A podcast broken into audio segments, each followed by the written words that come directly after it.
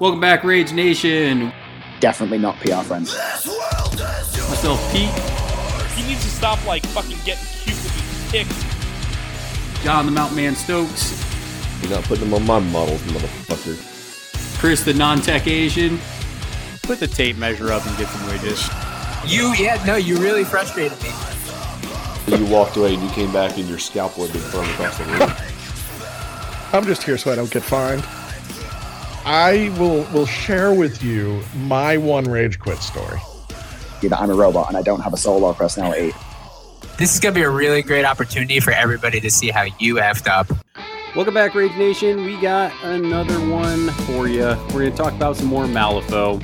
Got myself, Pete, and we got our other Chris with us today again. That's what you're called, Chris. Other Chris. Fair enough. Fair enough. It is confusing for me a little bit though, because I had somebody message me about like, oh man, I like how you guys, you know, are doing some Explorer content. It's you know cool. And they asked a question about like what you did, and I was like, Chris doesn't play Malifaux a lot. Like, oh yeah, that that Chris, that Chris does play a lot of Malifaux. Fair. I mean, you could always start referring to me as leopard. That's what everyone else calls me. That's what I call you when, yeah, lots of Chris's. So, yeah, what we're going to do is I was actually looking at Facebook the other day. Actually, it was today. This is kind of what caused us to record. But I was looking around Facebook on a weird place on that page, and there actually was a person who was talking about list building and looking at, okay, now that I'm kind of familiar with the faction, okay, how do I build my list? Because it's complicated and I don't quite understand it. So I think that's something that is good resource for people to have because a lot of people that get into Malifaux, it is kind of a different way of building a list. It's not like other games and it can be challenging, especially for brand new players. I don't know if you agree with that, Chris, but that's kind of how I felt coming into it. Oh yeah, no. I mean, I completely agree. There's just so much out there in each faction when it comes to versatile and then keywords. It's like, what what do you choose? What do you take? Yeah, and then you also don't have to spend all your points, and yeah, you can bring models from other parts of your faction that aren't part of your crew. So yeah, there's a lot to go into this. Uh, so this episode is going to be designed to break that down. Yeah, break that down for people just so they can kind of figure out how to get those lists going. Chris, you get into Malifaux. You kind of do some research on which faction you like. What do you do to kind of start when you're looking at okay, I need to get a crew together? What's the starting point? So starting point for me was what looked cool. What looked Okay. cool, and that, that's a great way to start when it comes to Malifaux. Um, having you know switched factions, I've got you know two full factions, one faction I've got eighty percent. I like the way that you can choose what looks cool, and then once you uh, once you build strategies around that, you really start feeling how to play. You really feel the content, and uh, you can branch off from there. Yeah, I think Malifaux, like it seems a little daunting because you have 50 stones, which is 50 points, and you have to figure out what you're going to do with that, like how you're going to build your list. It, it's it's different because it, it's it's a lot of different things. Like we said with the versatile, you also have some upgrades. Uh, you can bring out a keyword. So what I always tell people when they're looking at starting to build a list, I would go with what you said and be like, okay, start with whatever looks cool and then get about two or three of the boxes for that keyword because the cool thing about M3 is a lot of the keyword models that are in the same keyword they do similar things and they help each other out and they buff each other up so chances yeah, all are the keywords. you're going to want those yeah, all the keywords definitely synchronize together. They're very synergetic. Yeah. So, for example, I just I got a Nekima list uh, up in front of me. So, if I was going to get into Nekima, which would be a great idea because her box actually just dropped, and the models look super sweet, especially those like mature Nephilims. But you know, maybe you're like, oh, cool, I want to get into this, you know, flying demon looking things. So, yeah, pick up the core box, which is usually those core boxes are going to give you about I don't know, what would you say, Chris? Thirty to thirty-five stones usually. Yeah, probably twenty-five to thirty stones. Yeah, so you're going to get that. And then you pick up another, you know, two boxes, which will probably fill out the rest of your stones, at least get you close enough to get your first few games in. Yeah, I think your Nekima list is actually pretty much the entire just keyword, isn't it?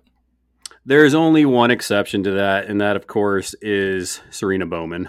Oh, yep, yep. I forgot about Which- Serena. Yep, which you're we'll, right. we'll we'll talk about her here in a minute because I'll use this list as a reference point because Nekima's and honestly Nekima's a great starting point for new players. She's very direct and good at what she does.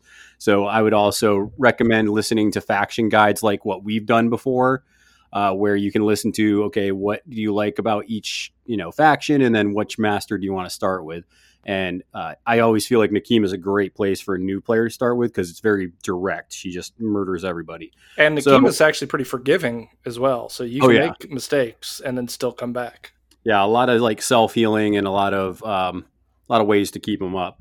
So I would say we both agreed. You want to figure out a keyword. You want to get you know at least a start the starter box, the crew box, and maybe one or two boxes with the same keyword. And that's a great starting point. From there, usually what I do is I will pick up the emissary. I mean, the emissary in each faction is a go-to. It's a it, it synergizes well with all the different masters in each faction. Yeah, there's there's you're pretty much right about that. The only one I would put a little asterisk next to that would be the Neverborn emissary because it really only works with a couple of the masters and then it's just kind of there. Yeah, um, That's it works true. better with the fake keyword. That's true. And the Outcasts uh, emissary, uh, he synergizes well, but he doesn't do a lot for some of the masters. Yeah, yeah, he's just going to kind of buff you and do do some random wares and stuff. But yeah, when Uh, it comes to you know Rezzers, um, explorers, uh, you know a lot of the other factions, those emissaries really do synergize very well, and so do the riders. Yeah, I mean, if you have the availability to get a rider, that's never a bad pickup, and they look cool. They So do. most most factions that have you know access to them, that's also a good pickup. So you have 50 stones, Chris. You're going to get your master and your totem for free. So those of you that are looking at list building, you don't have to pay stones, which are points, for your master or your totem. So even though there's a point or a stone level for them, like I'm looking at Nekima and says that she costs 15 stones, you don't pay that when that's your main master. The reason why they have that is because if you wanted to hire a second master, then it would cost those stones. So those of you that are building list for first time or getting into it, that's kind of how that works. The totem and the master are free. So that's the cool part that I always thought is you don't even have to waste your points on your master and your totem. They just come for free. It's awesome.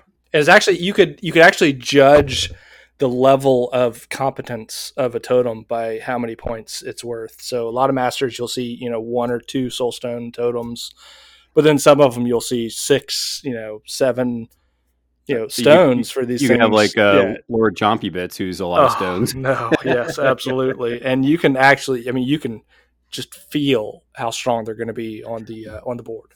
Yeah, that's actually a really good point. That when you look at your totem, looking at how many stones it costs is actually probably a good way for a new player to be like, "Oh man, this this totem's going to actually do something," or I yeah, need to pay attention to gonna, what he says. This totem's yeah. going to die. Yeah. uh, so you have that stuff for free, and w- where do you usually feel yourself going with a crew for the first time, Chris? Where's your kind of go to when you're looking at them? I look at henchmen. Uh, as soon as I uh, what pull up my leader and then uh, look at the totem, I go straight to henchmen, and I'll generally take anywhere from one to two henchmen, depending. Yeah, the first time I run a new crew, I, I always recommend to people because the henchman basically it comes in the box. So it's designed to do something with the crew and it uses stones and you know it, it can usually be just as strong as some masters. So I think a lot of times henchmen are a really good spot for people to, you know, fill in their points and and that's kind of what you're going to feel when you're making a list is okay, how am I filling in my 50 soul stones here? Yeah, so uh, in my list, I did. So I'm looking at my Nekima list, and I did put Harridan in there, who's this cool kind of like Batwing Pistolier, kind of like I don't know. He's got like a shotgun on him too. It's pretty cool. Um, but yeah, I definitely definitely bringing in one of one of your henchmen is a good point to go to after your master. Yeah, one And- to two henchmen, and then from there, I'd look to enforcers and bring again one or two enforcers. Okay, so you like bringing enforcers then? I actually do like bringing enforcers. Enforcers, give good synergistic and i keep using the word synergy synergy synergy synergy synergy. It's Yeah. all about keyword. Keyword is going to be synergistic inside that master. So it's all about synergy. Those enforcers are going to have a lot of the same verbiage on the front card and a lot of the same um, actions on the back card. Not maybe not same actions but similar actions Yeah, and that's a good point. I would look at maybe bringing models that do the keywords, you know, ability on the front. So, for example, I mean, for Nephilim, you're going to see a lot of black blood, regeneration, flight, and you're going to be like, oh, okay, so I'm kind of taking damage and giving damage, but I also heal a little bit. Oh, and I also fly. So, those are just things you want to think about when you're building your list on, okay, what is this going to look like when it's actually on the table? How are they going to interact with each other? And then bring some of those enforcers and minions that are going to help you out with that. exactly Yeah. So then I start looking at kind of, I. It depends. It's got to be a good enforcer for me. Uh, for example, well, we'll talk about her later, but uh, it's got to be a good enforcer for me to bring them because enforcers are a little, they can be a little squishy because you can't use soul stones to reduce damage on them. And if they're an enforcer that's a little pricey, you could be wasting stones on a squishy enforcer model. That's true. It's absolutely true. But you also have the enforcers, like I was saying earlier. Emissaries are enforcers, and Yeah. so are the riders. I mean, those are all enforcers. So they're good models. They synergize well with in their faction, and a lot of them um, really bring a lot to the table. Yeah, and when I start doing, and this is just me when I start playing a new keyword, and if you're looking to build a list for the first time, this is what I might do. Is I actually like variety the first time I build a list with something I'm not familiar with. I don't know if you subscribe to that same theory there, Chris. So when I first build a list, generally I look at high cost point models, high point cost. Because you want the fun toys then. I want the fun toys, and I want actually, I actually want a smaller list because it's a bit overwhelming, That's especially for newer point. players. Yeah, that's a good point.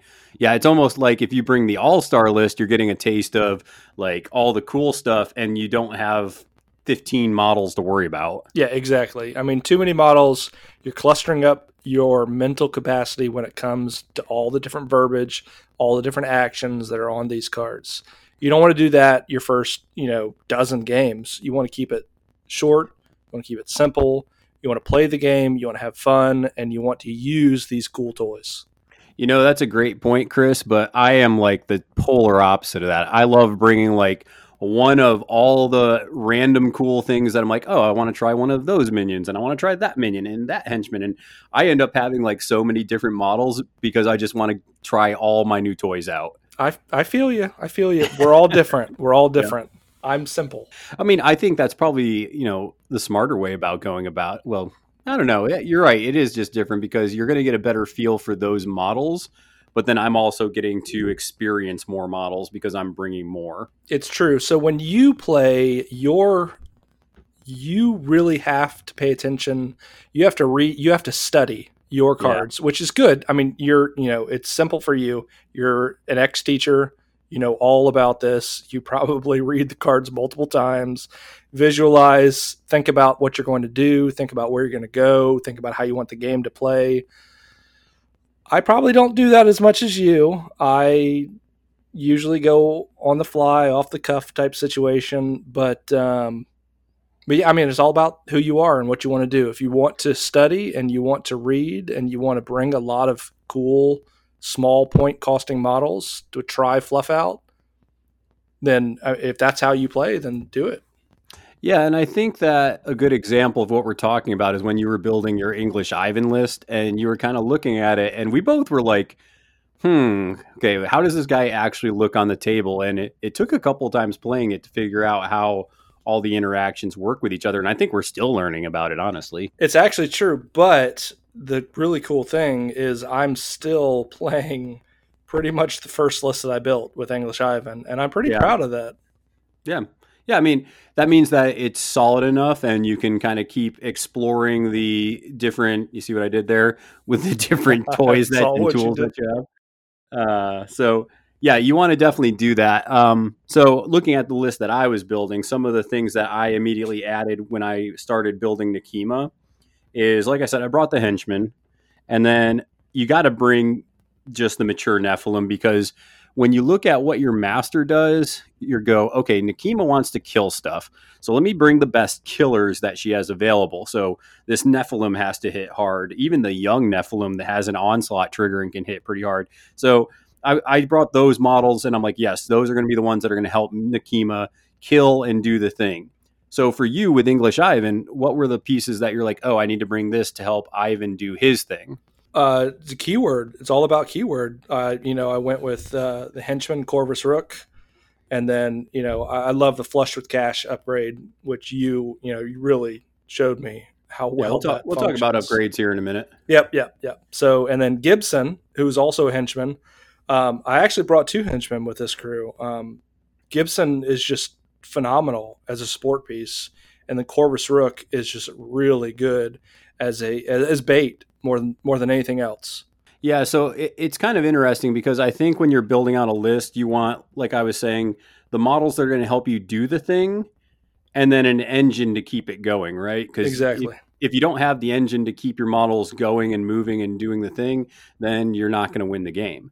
You're so not. you want to look at that. Uh, I would also recommend. I know you said you like bringing some of the more expensive stuff, but don't underestimate the cheaper minions in your faction too, and in your keyword Yeah, because a lot of times absolutely. those minions will do the work. Well, the minions do the most simplistic thought process behind each keyword. Yeah, So, like for instance, you know, uh, the DUA DUA is Department of Ungentlemanly Affairs. Um, all of them are all about turning negatives into positives, and the um, the minions do that very well. yeah. Some of them are just like, oh, if you're near me, then you're in concealment. So now instead of a negative, I get a positive. Exactly. So yeah, don't just scoff at your minions. You, I usually, when I first try a list out, I like to bring one or two minions just because I like to get a feel of what the underlings do. Uh, I got to play my Apex keyword again for explorers because I didn't get to try like the hunters box, so I didn't get to try those two minion groups out. So I'm kind of excited to bust that out again and try some of those, uh, some of the squishier, kind of shootier models in that Apex keyword. Yeah, most keywords that I've played, I've found that I'll only use one of each of the minion types. You generally get three, unfortunately. Yeah, Um, and some some keywords. Now I do bring three in some keywords, but usually I will only take one minion of each type. Yeah, I was gonna say the only time you duplicate a minion is if they do the thing really well. So, yeah, for example, in my wastrel keyword, I know I'm going to bring at least two hucksters because they just can go scheme all over the board and just do the thing. So, I, I'm pretty pretty excited to try that out just because I like it when minions are good like that. So, yeah, it, you're only going to usually bring one of each type of minion. But for example, in this Nekima list that I'm building, I mean, I could have brought two mature Nephilims, and that's pretty good. I mean, you've played against a list with two matures, right? yes, I, I hate mature Nephilims. Yes, They're beasts, man. If they you haven't seen beasts, those on the table, absolute beasts. hide your kids, hide your wife. Exactly. and Seamus, Seamus, you know, I play two Rotten Belles on Seamus's crew because they oh, do Oh, the work. They Dude. are key, pivotal to my crew. Yeah, so that's what you would kind of want to find. You want to find, oh, my crew does this. Man, that Rotten Belle really helped Seamus just murder crap. Ah, I want two. I've seen you bring three of them, man. Yeah. I mean, Rotten Belles are fun. They're nice. I want to puke. They're these dandies at Rotten temptation. It's all about, you know, the zombie hookers, man. All about the zombie hookers. Okay, so let, let's say that we're starting to get into it, and we have three or four models, including our master and totem, and we're sitting around maybe 38 stones, right? Now, here's the thing: when you're building a list for all those new people, and obviously, if you're, you know, a seasoned player, you already know this, but you don't have to fill out, and actually, you don't want to fill out to 50 stones. You want to leave some stones available, right? Yeah, that was one of the mistakes I made uh, early off in my uh, my intro to Malifaux. So, uh, as if anyone's a you know long time listener, then you know that I came from Warmachine Hordes. So Where you spend every dime. you spend every dime on Warmachine Hordes. It is foolish not to. Um, even leaving one or two points open Yeah. is just silly. Yeah. So You, um, you can bring an attachment or something for that. yeah, so my first couple of games with Malifaux, I was you know I was filling out the list, only bringing one or two stones, and it's it's detrimental to your game. It you cannot play a game with only one or two soul stones. Yeah, I feel like the minimum I've ever brought in a list since I've learned how to list build is four. I feel Yeah. like four is the minimum. I wouldn't me. ever take less than four. I always stick with five or greater. And those of you that, once again, are newer players, because we always like to cater to the newer and the casuals, because we're filthy casuals. Uh, yeah, soul stones you can use to reduce damage. You can use them to for your masters and henchmen to uh, basically buy a suit on a on a dual flip. Uh, so if you really want that ram trigger for like a crit strike, you can. Yeah, I'm going to spend a stone to do that. Uh, you can spend a stone to draw draw two, discard two uh, for your opening hands each turn. So I mean, there's a lot of use to soul stones. Yeah, usually the first three turns, I'm using soul stones just to better my hand and that Yeah. uh, that starting Sculpt your hand. Yep, starting draw. Yeah. So when you're building this list, okay, so we said we're at about 38 points. So, like I said, don't go all the way up to 50. Don't be like, oh, sweet, I got 12 more stones. No, you, you probably have somewhere between, you know, probably eight, eight to six. I, So, even that, I, I'd be hesitant because you want to look at those upgrades. sure. Yeah, that that's kind of the direction we're starting to go here. But before you get to upgrades, you have each faction has a list of versatile models. So, I mean, what does that look like? Like, what are some versatiles that you're like, okay, this is a good versatile that I can bring in my crew, Chris? Uh, depends on faction. It's definitely faction specific. Uh, like for instance, with Rezzers, I've got to bring you know, uh, uh, the emissary most definitely, and then I've also got to bring uh, some grave robbers or grave diggers. Yeah. I mean, grave diggers. When it comes to Rezzers, they're pumping out corpses.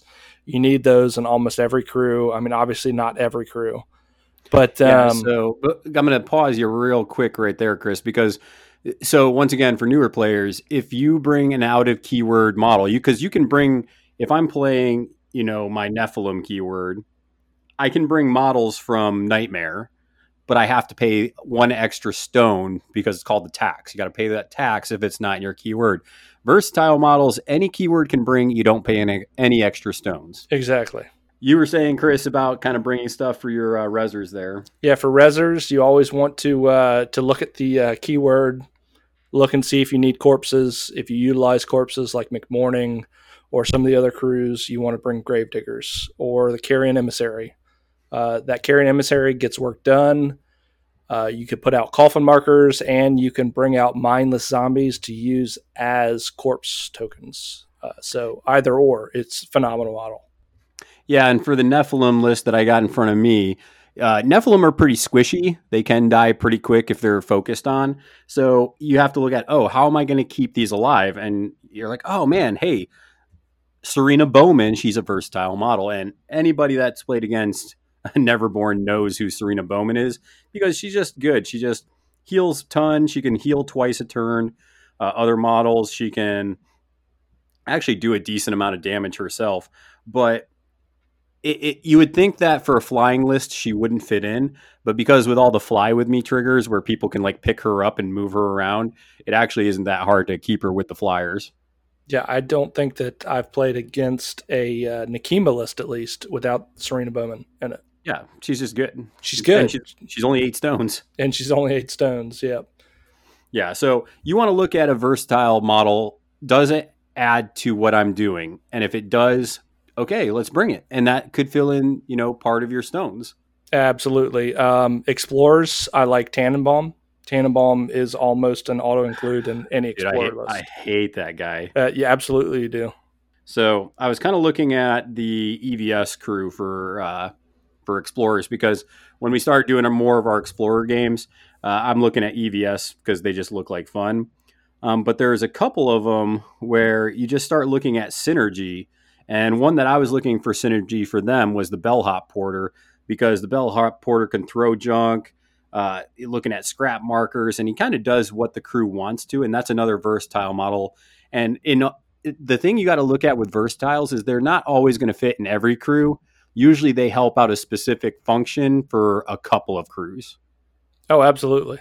So don't think just because it's versatile, you can slam it in any list. It has to fit what your thing is. Remember, we're talking about doing the thing here. Yeah, usually versatiles are going to fit anywhere between two and three crews in any given faction. Yeah. Um, outcasts, you're going to see a lot of prospectors. Um, prospectors are actually going to be the number one versatile unit model that you're going to see, um, and then followed very closely probably by uh, Midnight Stalker. Yeah, so check out that list when you're building it too. Be like, okay, well, let me try this versatile model, and and if it helps your crew out, great. If not, then it's like, all right, well, take that out the list. Let's try another one. Oh, absolutely. And then the other part of list building. So let's say we're kind of getting towards 44, and I still want to spend some stones. The other option we have, Chris, are upgrades. So faction upgrades. So you want to kind of explain how that works generally in the game? Yeah, faction upgrades you assign to one model and your uh, in your crew, and that uh, faction upgrade will give whatever bonuses or benefits that it has to that model. And then there's always a top part and a bottom part. The top part is always going to be for everyone. So this model gains the following abilities, and usually it's one or two different abilities. And then there's a a, a gotcha at the bottom where if it's a minion, it also gets this ability, Yeah. which usually is actually really good, but you typically don't spend upgrades on minions. Yeah, unless there's a specific synergy you want with a minion and an upgrade, you usually don't.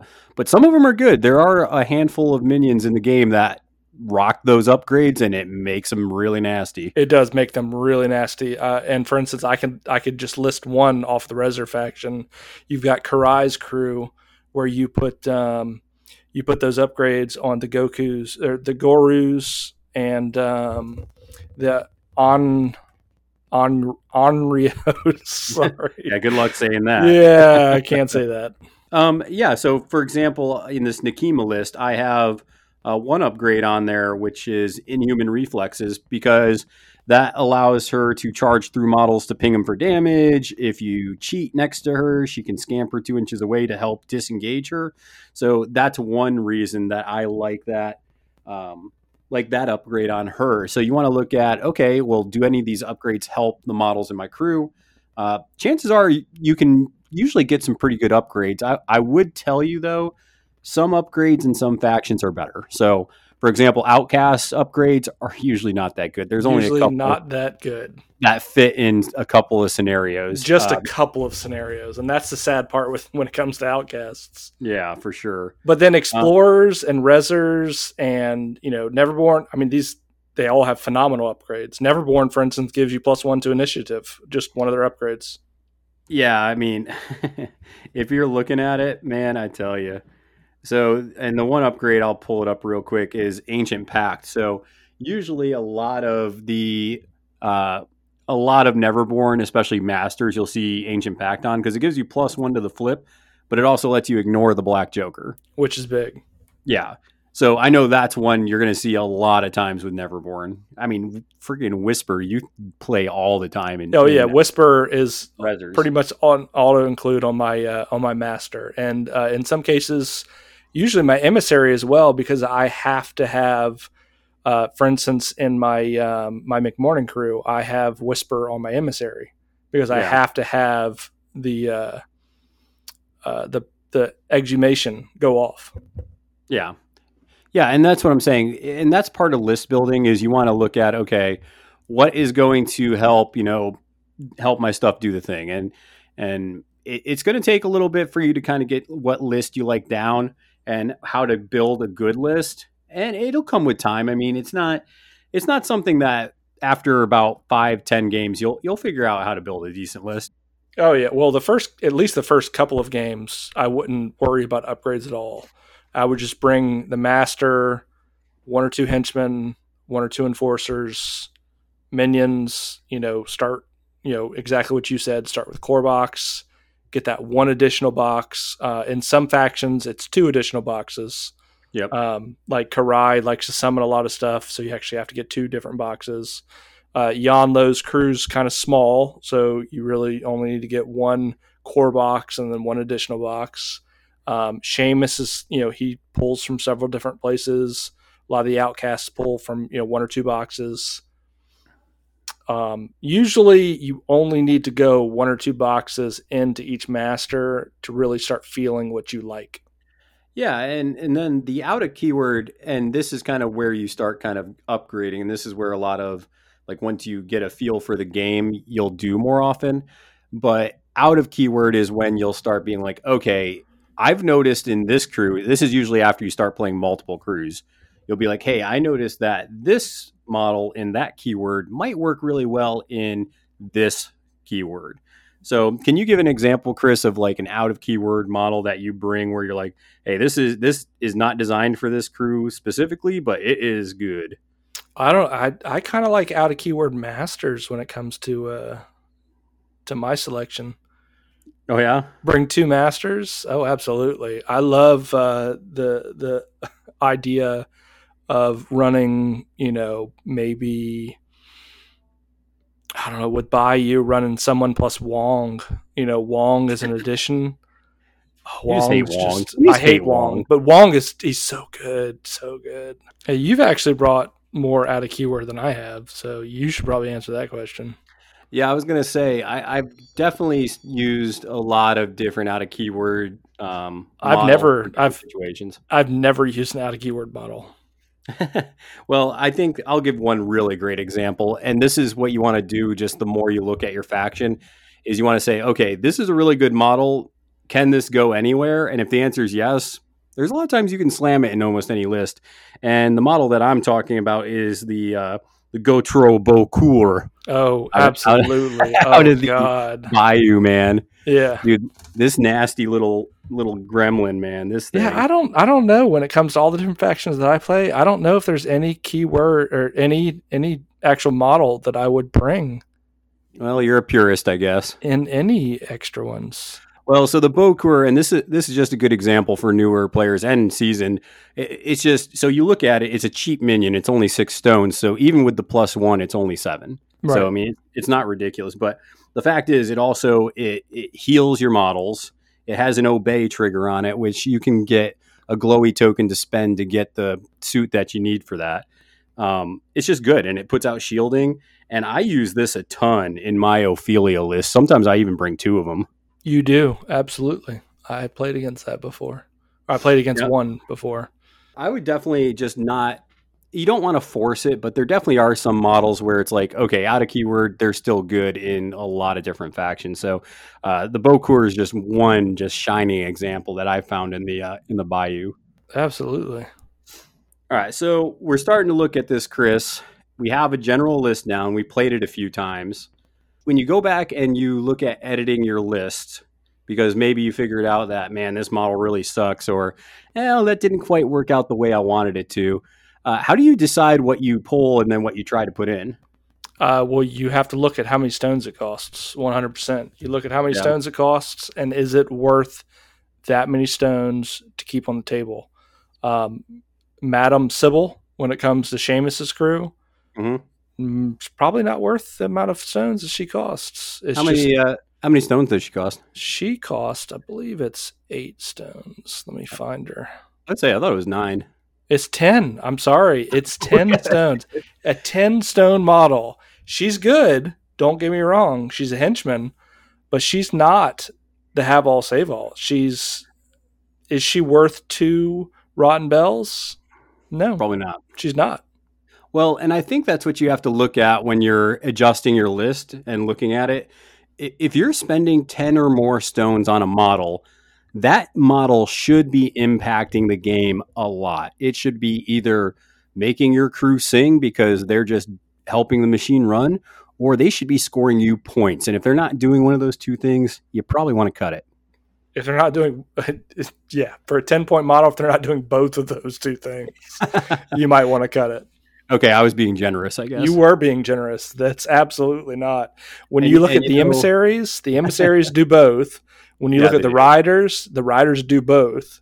If it's Yeah. a 10 point model and it's not doing both of those things for you in a game, then you need to reevaluate the, the cost of that. Yeah, so I think to to evaluate it on the opposite spectrum of this, right? So I mean, if you're looking at, uh, so you said Madam Sybil, she's ten stones, and I think we both would agree. A lot of times she doesn't get her she doesn't get her stones worth out of that. I, at least I wouldn't think, right? No, absolutely not. She does not get her stones worth out of that. You're either going to use her as a Rotten Belle or you're going to use her as a distraction. Yeah. Whereas I think if you look at the opposite end of the spectrum and you go into once again, I'll go into the bayou just because I like I like going into the bayou, right? Um, and if you look at the first mate, I mean, the first mate is a perfect example where he's only nine stones, so he's cheaper than Madam Sybil, but the first mate will get you so many points that he's definitely worth the nine stones that you're going to pay for him. Oh, absolutely. You always want to evaluate when you're paying higher stones for a model. Okay, what are you getting out of them? And if you're not getting nine to 10 stones worth of victory points, then you want to take it out of the list and then try something else. Absolutely. Well, I would recommend trying something else just because, especially when it comes to Arcanists and the Fire Golem. You know, Fire Yeah. Golem's great, but is he worth a couple of Fire Gamin? yeah, sometimes you can go because I think something that you need to think about with Malifaux when you're building lists is you want you have to think about activations. And you only get so many actions per activation, right? You're going to get two in a bonus unless you're the master. So, looking at it, you have to go, okay, if I only have this one fire golem, he needs to do a lot of work with his two and a bonus actions. Or if he's not doing work, let me bring the two cheaper models. And now I'm getting, you know, I'm getting four and I'm getting, so you're getting four actions and two bonuses out of it instead.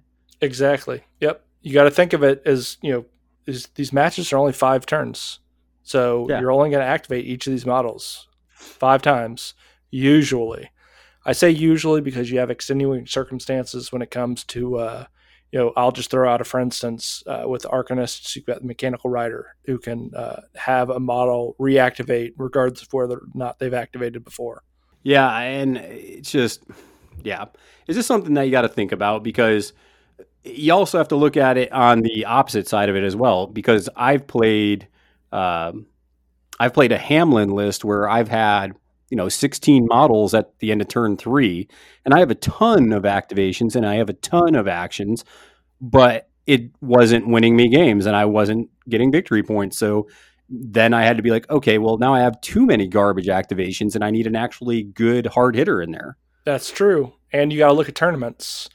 Everyone needs to uh, to think around: Are you going to play casually, or are you going to play semi competitively? That's a good And point. I say semi competitively because you know obviously you know you don't have to go super hard into these games, but everyone likes you know to challenge themselves. I love going to tournaments. I love meeting different people who play Malifaux. You know, it, it's just it's a great experience. I've played a lot of you know first time players when it comes to you know against tournament you know first time tournament players, um, and they're you know really nice, good to know people. Love going to tournaments. Do you want to play this competitively? And if so, you actually have to think about how many activations you're going to have, especially when it comes to those Hamlin lists uh, Yeah. and other type lists that may generate too many activations. Well, and I also think that you, if, and once again, this is a great point thinking about competitive versus casual. Uh, if you're playing casually and you're building a list, build, you know, the rule is cool, right? Bring the cool stuff, do the cool things.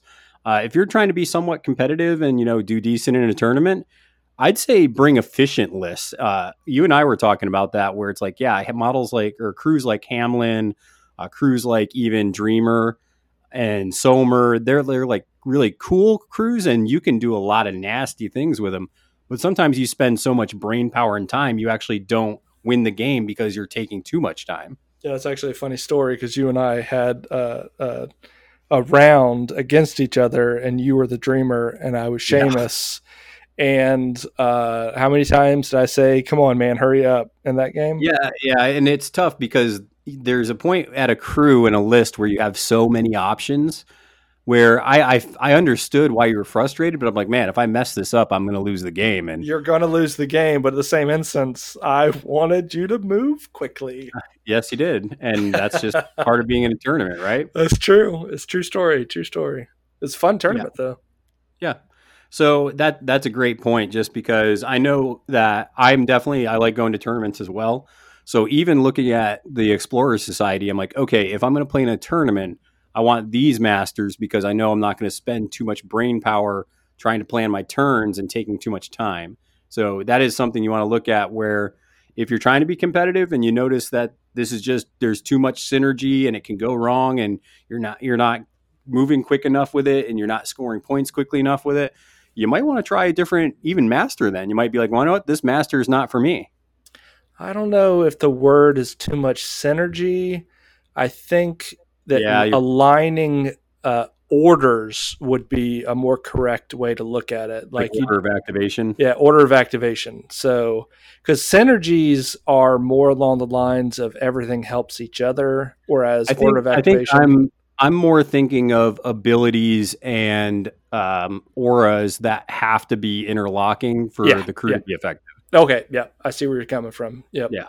Just some things to think about while you're starting to customize your list because I mean, Chris, you and I have played a bunch where we've even played a crew and been like, well, I mean, that was okay, but I'm going to try a different master now or a different faction even because it just it wasn't fun or we just didn't like what it did. It, yeah, absolutely. There are definitely crews out there, and it's going to be different for everyone. So we're definitely not going to share any of our thoughts when it comes to the masters that weren't as much fun. Uh, try it for yourselves. It's a play style thing. It's a play style. It's it's a yeah. It's it's definitely you know dependent upon the person. Oh man, I'll share my thing. I'll I'll No, throw out unpopular opinion. I don't like Ma Tucket. I I don't know why she's phenomenal, and I She was is. going to say Ma Tucket and Wong as uh, the two masters. Yeah, so I love Uh, Wong, and I will play the crap out of Wong. I don't like Ma Tucket, Ma and I Tucket know. just seems so good with Wong she- though.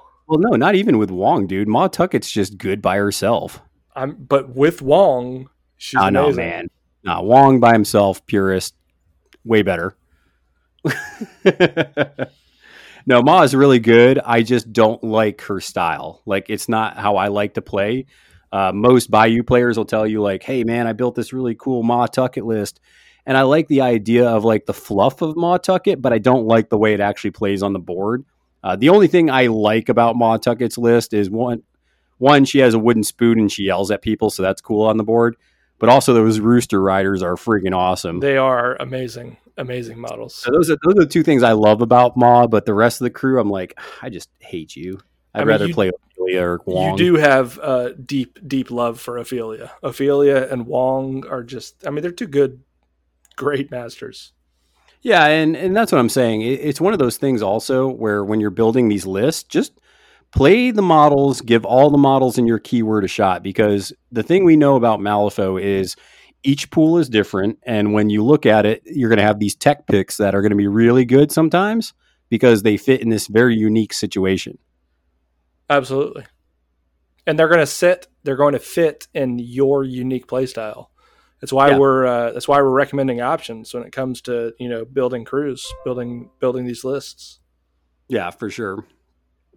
All right. Well, Chris, is there any other tips or any other things that you have uh, advice for players building lists and kind of adjusting lists on the fly? Yeah, you know, for new time players who are looking to get in the game, I would again just recommend what you were saying in the very beginning. Get the core box, get the one additional box that comes, you know, synergistic with it. Uh, typically, it's one additional box. Sometimes it's two.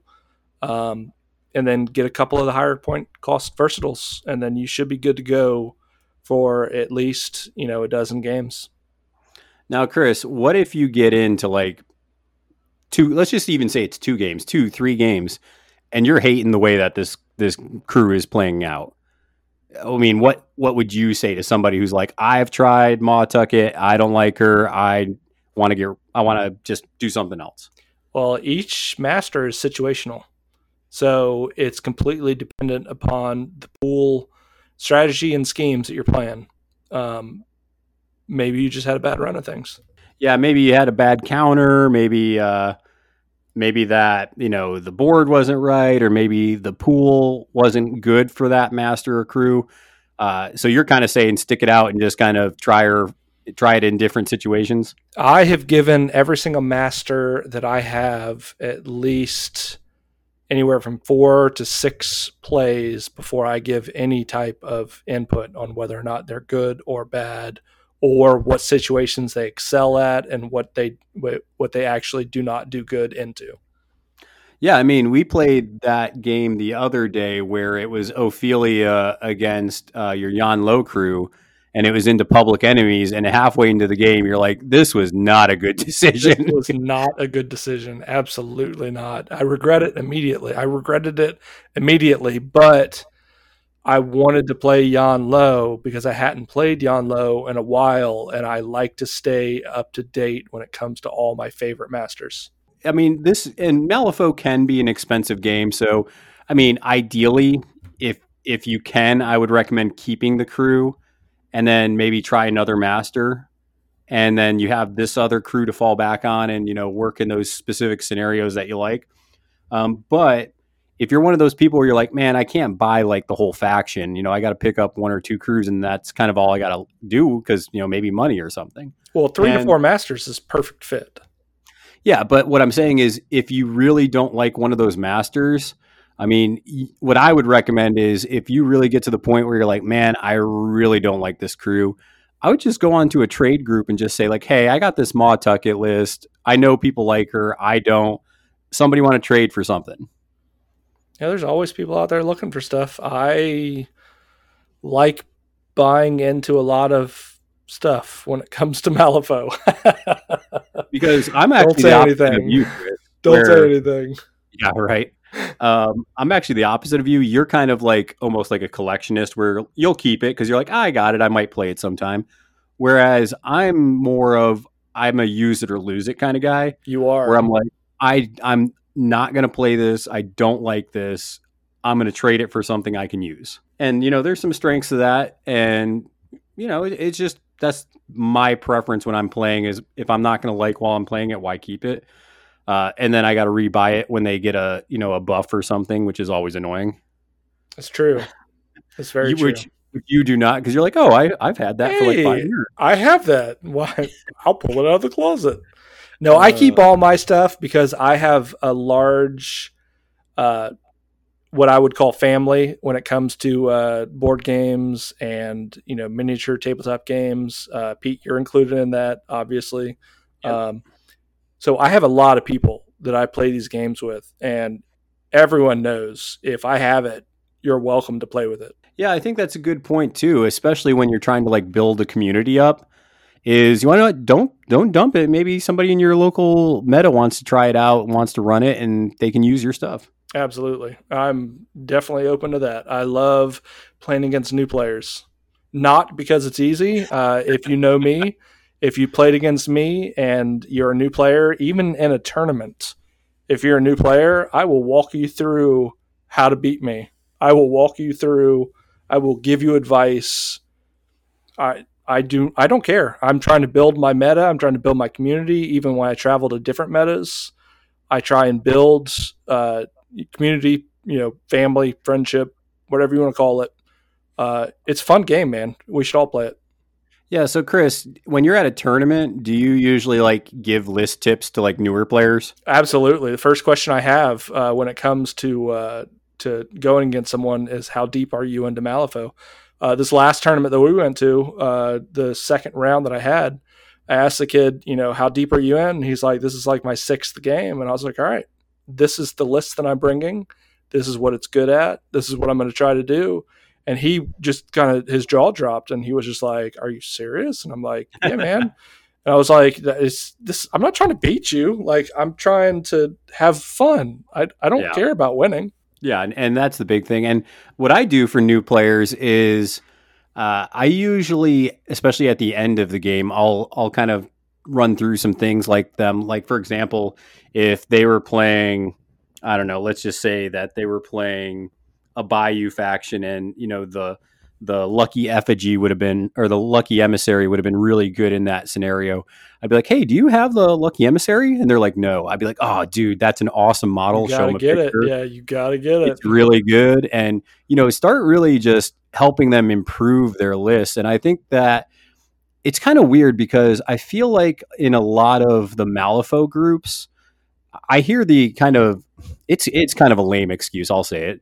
Uh, people will say, "Oh, well, what you bring? You know, what's the list you brought in there?" And people are like, "Well, you know, it's different in every scenario, so you can't, you know, like net list and stuff. You know, it's almost like a hipster net listing kind of like anti net net listing Yeah. scenario. Yeah. Whereas, you know, I, I feel like it's like, no, this was a good list. It worked. You might have some success with it. Try it out.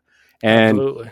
and that's something I think that Malifaux community could encourage a little bit better uh, because it it is almost like oh well you need to get experience with the scheme and pool and figure it out. It's like well there's general lists that you can give somebody where it's like this will be good in almost every pool. I like my general lists. You know me. I build a list and I usually don't stray from it except for maybe one model. Well, I mean, you and me come from a background where you have two lists from Warmachine, right? You bring A or B and you have to choose and you have to live with it. Yep. So I think you and I are probably better than some Malifaux players that don't have that experience, where it's like, hey, you want to know it? It, it you aren't sometimes and sometimes having too many options is bad. Sometimes having too many op- de- most of the time having too many options is bad. Well, Look at I think today's that's what society. I think that's what kind of freaks newer players out is literally you have a Malifaux player and like you can bring anything you want. And as a new Uh, player, you're what like, do I do? What do I do with my hands? What do I do with my hands?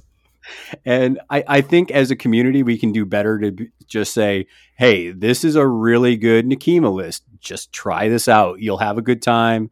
You'll get some points. You might not win, but it's going to steer you in the right direction. Yeah, when we start doing our battle reports, people are going to be able to see our good lists, and they're going to I'm be not- able to build off of this. I would say I'm not scared to share a list. That's why in the, you know, our deep ends, we're just like, yeah, here's the list we brought. Yeah, I Uh, love so- sharing my lists. Give me So- feedback on my lists. Yeah, right. I mean, there's always, and that's the thing. It's always play style too. Uh, if you like to play a, so here's the thing: we are going to start doing battle reports. If you like aggressive lists, like you like to play aggressively, my lists are usually going to be turned up for aggression. Yeah, they are. I like to do damage. I like to go fast. You know, like Ricky Bobby, and you know, just go. That's true. It's a true story. Whereas if you look at Chris's list, is very different.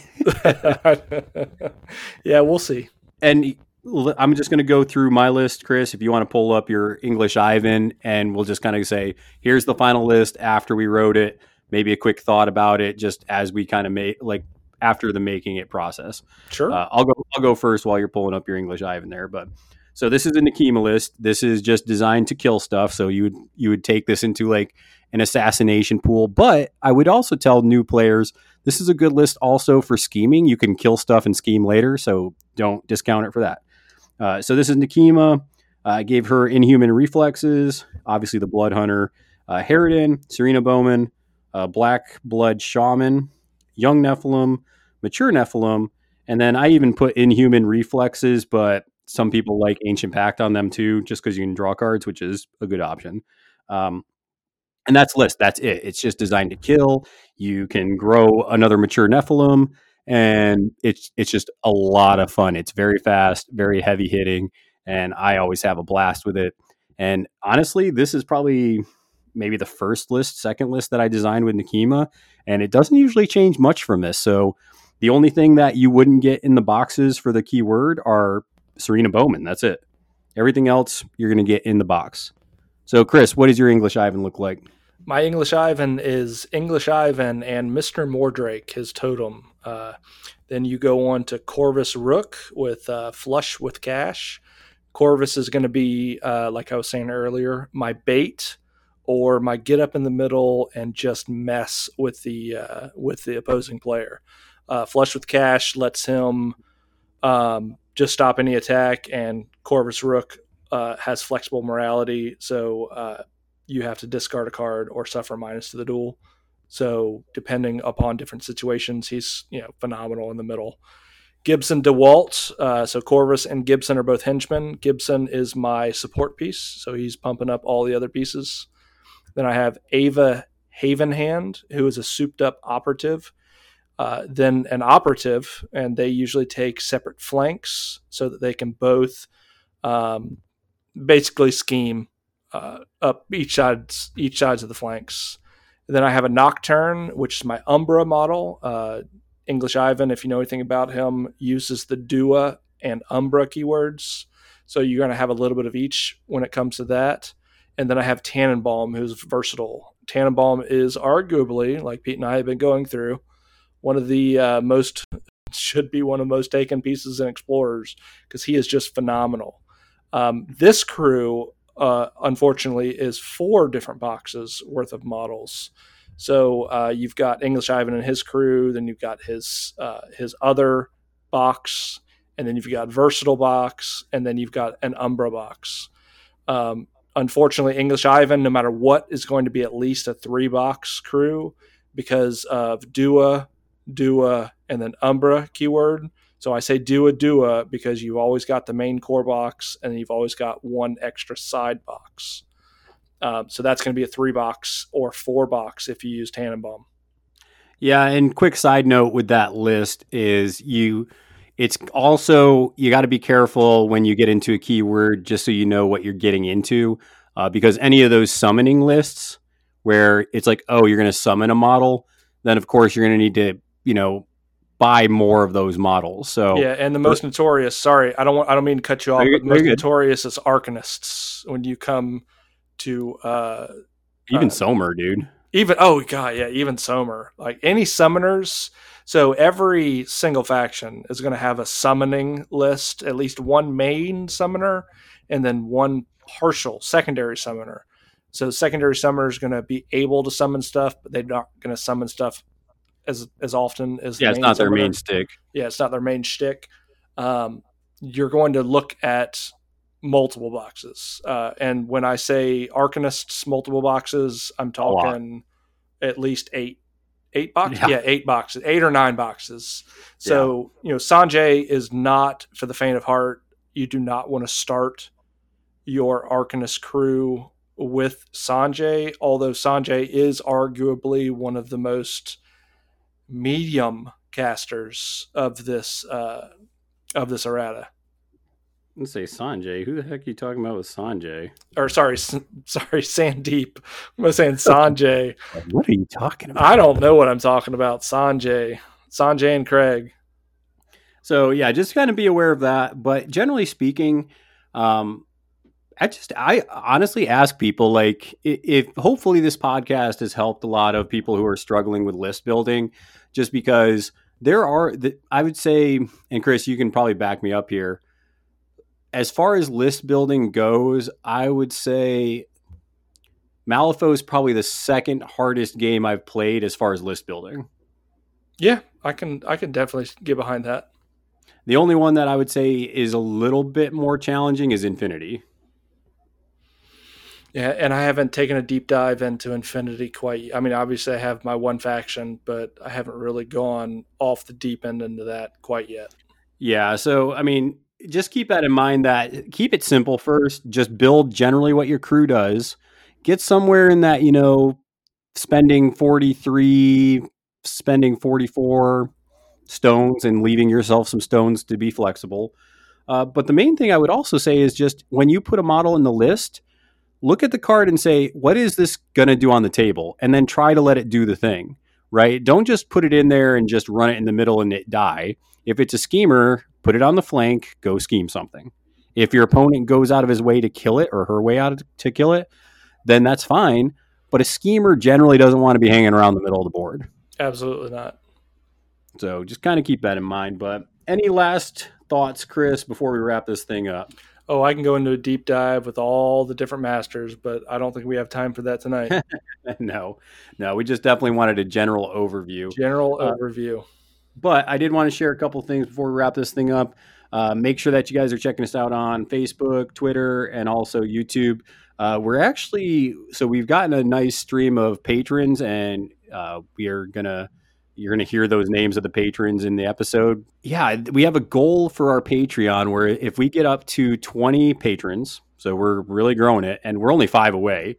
So if we get 20 patrons, we're going to start doing at least a monthly battle report. Uh, that's going to be for Malifaux. Uh, Chris and I are going to, you know, really kind of church that up and and start improving that.